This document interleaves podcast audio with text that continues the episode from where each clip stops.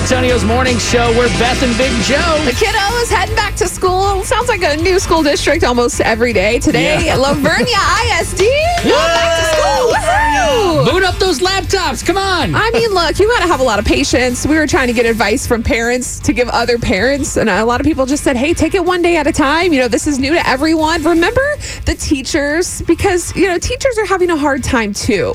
They're trying to get everything together. I saw this thing yesterday on social media. Someone, it was, it's like making the rounds. Yeah, I- I know what you're talking about. E News shared it and it said to students starting s- school today, please be kind to your teachers. My dad is 53 years old. He's not a whiz with technology. He's called me every day attempting to practice because he's so nervous and wants what's best for his students. Please be patient with them. They are trying. that made that's me so cry. I cried because you think about it like we all have older parents.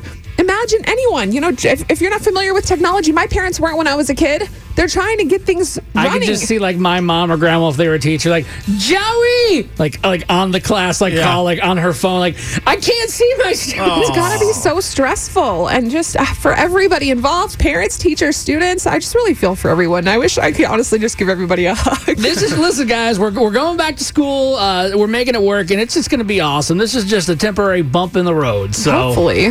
hey, I'm trying to be positive here. Yeah, we'll see what happens. Um, but but just give each other grace, be kind to each other, patience, and then coffee in the morning, wine in the evening if, if all else fails. Well, not the kids. We're talking about the teachers. Yes, and the parents, of course. Okay, but but not the kids. Happy back to school Give for them like Lavernia. milk or orange juice or something like that.